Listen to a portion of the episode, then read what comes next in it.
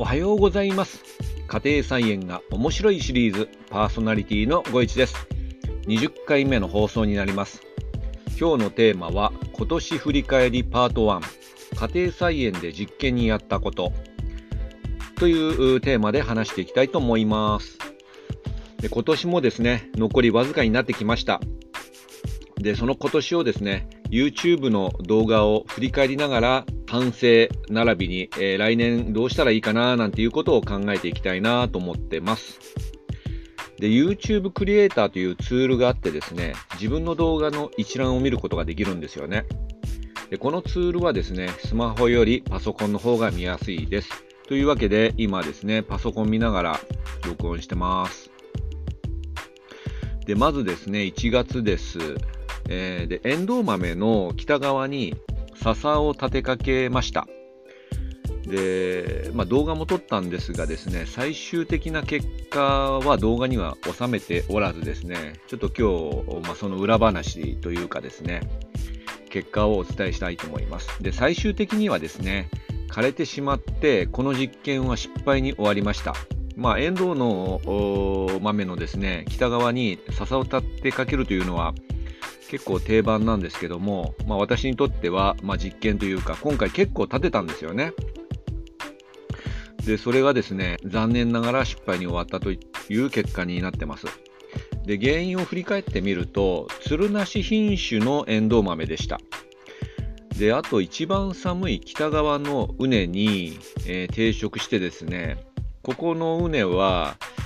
朝のうちちょっとだけしかあの日が足らずにですねずっと寒いままであったということと、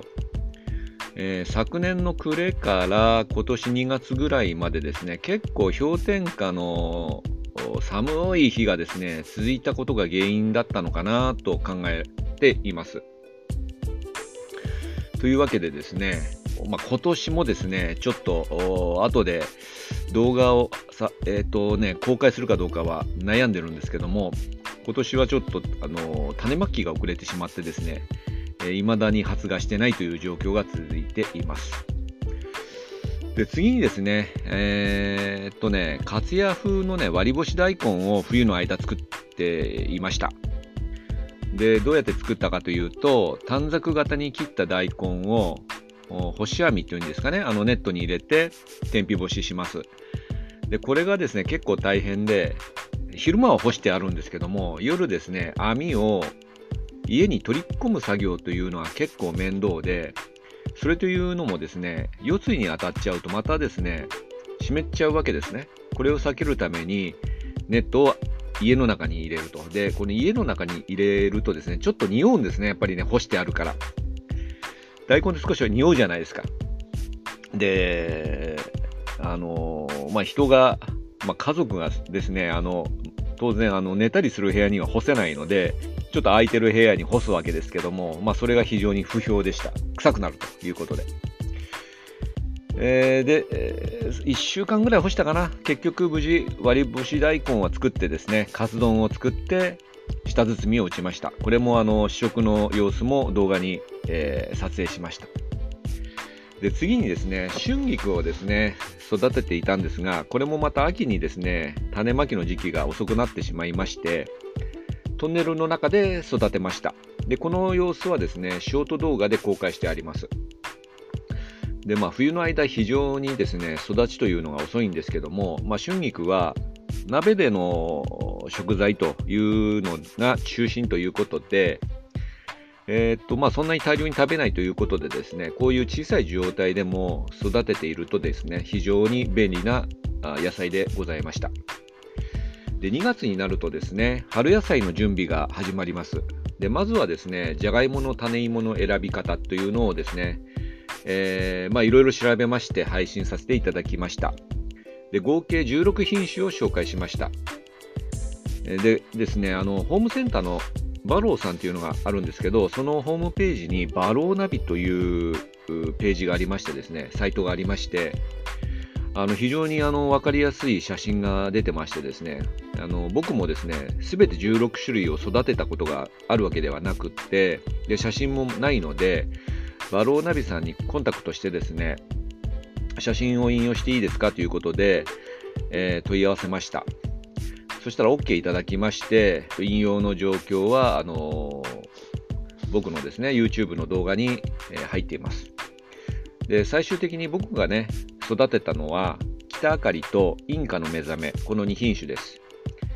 で、特にですね、インカの目覚めは初めて栽培しましてですね、あの、試食しましたが、甘みがあってですね、非常に美味しかったです。ちょっと難点はですね、えっと、北あかりはすごく大きくなるんですけど、インカの目覚めはですね、小さいお芋さんでした。で、このですね、えー、動画なんですけども、試しにですね、まあ、このラジオみたいに、音声を聞き流せるような感じで、音声でずっと動画を作るような形にしました。で、プラステロップを入れたということなので、来年、あの、じゃがいもを植えたいなと思ってる方で、まあ、あの、いろいろ情報を知りたい方は、この動画にですね、まとめてありますので、えー、見ていただけると、えー、嬉しいなと思います。で、同じく2月ですね、ツイッターのフォロワーさんから届いたですね、家庭菜園というテーマをいただきまして、で、2組の方をですね、あの、紹介させていただきました。で、まあ、自分と違ってですね、いろんな楽しみ方があるなということで、えー、そのフォロワーさんの楽しみ方というのを共有させていただきました。で、3月になるとですね、だんだん暖かくなってきまして、陽気になってきたので、これはね、あの、僕のね、まあ、頭も、うん、浮かれてたと思います。で、牧真司のウクレレ温度っていうのが実はありまして、ショート動画ってあのいろんな音楽を30秒間選ぶことができるんですが、この牧真司のウクレレ温度の BGM に合わせて家庭菜園温度ということで口パクで歌ってみました。で、ショート動画にしましたがですね、家族の批判等々ありましてですね、現在はこの動画は非公開にしてあります。で、この実験的動画なんですけども、ともかく公開してですね、えー、ちょっと恥ずかしかったんで、まあ、自分のね、気持ちを確認するために、まあ良かったかなと、えー、自分の気持ちがどのように変化するかを知ることができました。まあ、これもですね、あのー、やってみないとわからないということで、実験的、え投稿で、えございました。で、その3月ですね、白菜が最後の収穫ということで、大量消費するということでですね、初めての白菜カレーを作って試食しました。で、この時はあの同時にブロッコリーも収穫できましたので、ブロッコリーも収穫して付け合わせでいただきました。これもですね、動画を載せてあります。で、それからですね、同じくですね、3月に夏野菜の主役であるトマトについてですね、初心者向けということで、プランターの育て方を紹介しました。僕自身がですね、ズボラ方式というか、すぐ怠けてしまってですね、あまり参考にならないかもわかんないんですけども、ズボラ方式で できるだけ手間をかけない方法をご一なりにまとめてみました。で、まあ、自分としては YouTuber になりたいということで、えー、自称 YouTuber としてですね、えー、どのような、えー、まとめ方をしたらいいのかなと、まあ、日々、え悩んでるわけですが、まあ、このようにですね、初心者向けということでまとめたので、えそれは初めてでしたので、勉強になりました。で、ネギもね、その頃ですね、そろそろ終わりということで、ネギ坊主が出てくるとですね、ネギが硬くなってしまいます。ということで、まあ、収穫を急ぎましょうということで収穫して、焼き鳥丼を作りました。で、それをショート動画で公開しました。その後ですね、4月になりまして、4月もね、まだね、白菜取れたんで、えー、白菜の大量消費方法としてですね、収穫した白菜を使って、えー、白菜入りのお好み焼きを作りました。これも、あの試食の動画を載せています。で、その後ですね、またね、春菊の育て方ということで、ショート動画を配信したらですね、えー、再生回数がですね、1000回を超えました。で、見ていただいた方、えー、あなたも見ていただいたと思うんですけども、非常に感謝しております。ありがとうございました。まだまだ弱小 YouTuber ですので、えー、まあ、その時はえ、1000回再生したので、大変嬉しかったなというのを覚えています。で、4月はですね、春になってですね、えー、いろいろ作業があってですね、まあ、動画を撮りまくって、え撮影機会も増えましてですね、え今数えたら10個の動画をね、公開してましたと、なかなか多かったんじゃないかなと思ってます。で、ショート動画で冬眠から目覚めたカエルを紹介したんですが、えー、っと、これはなんとですね、2000回を超えて、え、驚きました。非常にありがたく思ってます。やっぱり動物が入るとね、再生回数増えるんかなと、この時実感しました。ですので、あの猫とかワンちゃんとかですね、小鳥さんとかあのいろいろ出していらっしゃる方がいらっしゃいますが、やっぱりあの動物が出てくるとですね、癒されたりするので、えー、まあ、カエルという冬眠から目覚めて、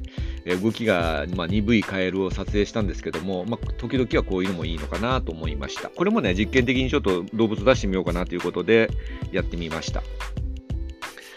で5月になったらですね、えー、夏野菜本当にあの準備しなきゃいけないということでトマト、唐辛子、ピーマンこれらをですね定食してその様子を撮影して公開しました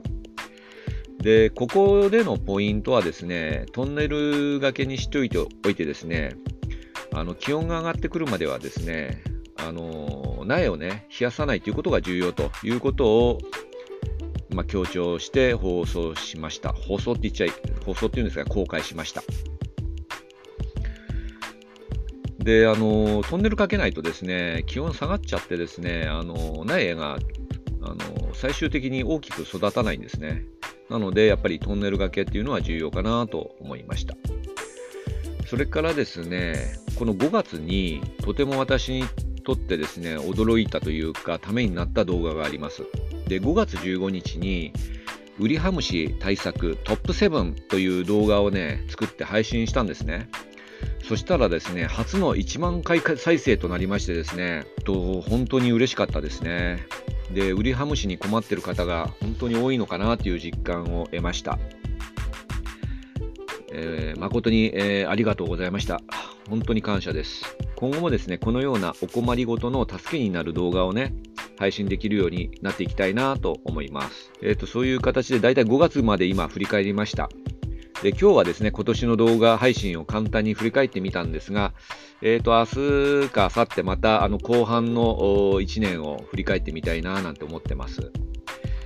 今日もお聴きいただきありがとうございました。あなたにとって素敵な一日となりますよう。また次回お会いいたしましょう。それでは、さようなら。バイバイ。